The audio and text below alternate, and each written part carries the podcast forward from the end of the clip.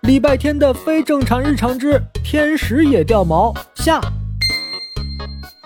一个大雨滂沱的傍晚，一个无人路过的凉亭，一个毫无战斗力的男孩，一只高大凶恶的流浪金毛犬，怎么看都是要出大事儿的组合呀！然而，礼拜天一向有逢凶化吉的本事。他看着和自己近在咫尺的恶犬，听着他说要篡位的话，突然就兴奋起来。篡位？你说的是真的？骗人的是小狗！你现在就窜，马上就窜！不窜我看不起你！来来来来，先从哪里窜？我要怎么做？你这样，我很没有成就感。你能不能稍微恐惧一下，挣扎一下？最好现在从这里逃跑，然后呢，你就召集所有的猫狗与我对抗，我就追上去，在他们面前把你干掉，突出强调我威武霸气的形象，你看怎么样？也不是不行，就是你这剧本剧情太复杂了，我记不住，你重新构思个简单点的。呃，说的也有道理，人类的脑子确实不好使。呃，我再想想啊。金毛在礼拜天旁边坐下来，认真思索着。礼拜天一边想，一边掏出小面包继续吃。他一共买了四个小面包，于是拆了两个递给金毛。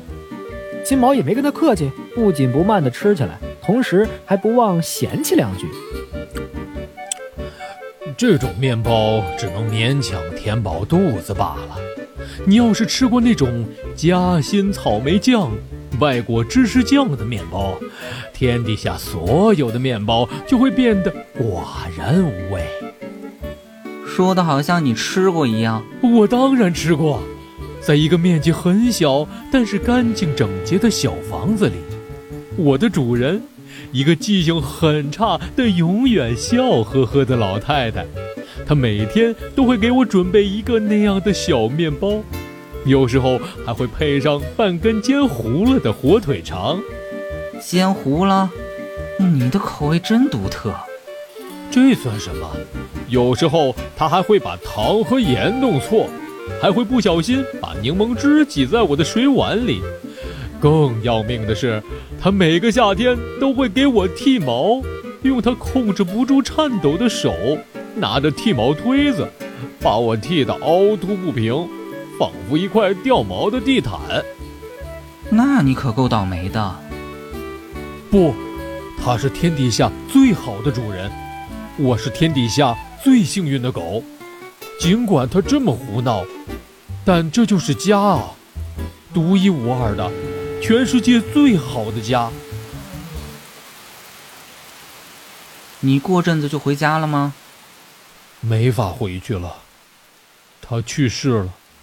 金毛吃完了自己的那份小面包，脑袋趴下去，全没了之前要谋朝篡位的劲头。礼拜天把酸奶打开，倒在塑料袋里，再把自己没吃完的小面包撕开拌进去，然后把这份酸奶拌面包推到金毛犬嘴边。金毛犬闻了闻，张嘴吃了起来。你爱吃黄瓜吗？嗯嗯，挺喜欢的，脆脆嫩嫩的。面包夹黄瓜片，再蘸点白糖，你能接受吗？我没吃过，但是听起来很不错。黄瓜薯片呢？鲜榨黄瓜汁儿，黄瓜炒火腿肠。以后你可以到我家楼下的大树附近等我。哦哦哦，再好不过了。我有没有跟你说过欢迎来到金坛小镇？金毛犬又开心起来，美美的吃着那份酸奶拌面包。礼拜天看着眼前这个毛茸茸的脑袋，忍不住摸了两下。他一摸，金毛犬就忍不住舒服的抖动身体，然后，你知道你自己掉毛吗？别抖了，我要是带着一身狗毛回家，会被我家猫揍的。你知道你也掉毛吗？这份酸奶里还有你的头发，我嫌弃你了吗？没有，你却在嫌弃我。嫌弃你就别吃，以后美味的黄瓜也别吃。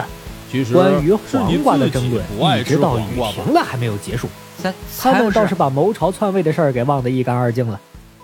礼拜天与金毛犬约定好之后就回家了，家里的晚餐正好端上桌。李小七瞪了他一眼，你再不回来，我就要报警了。干嘛去了？一身脏兮兮的。我刚才和天使共进了晚餐，只是他有点掉毛。另一边，金毛犬来到了礼拜天告诉他的街心公园的流浪狗聚集地，脸上带着开心的笑。狗狗们疑惑地围上去，对他的行踪很好奇。没什么，我刚才和天使共进了晚餐，只是没想到它也掉毛。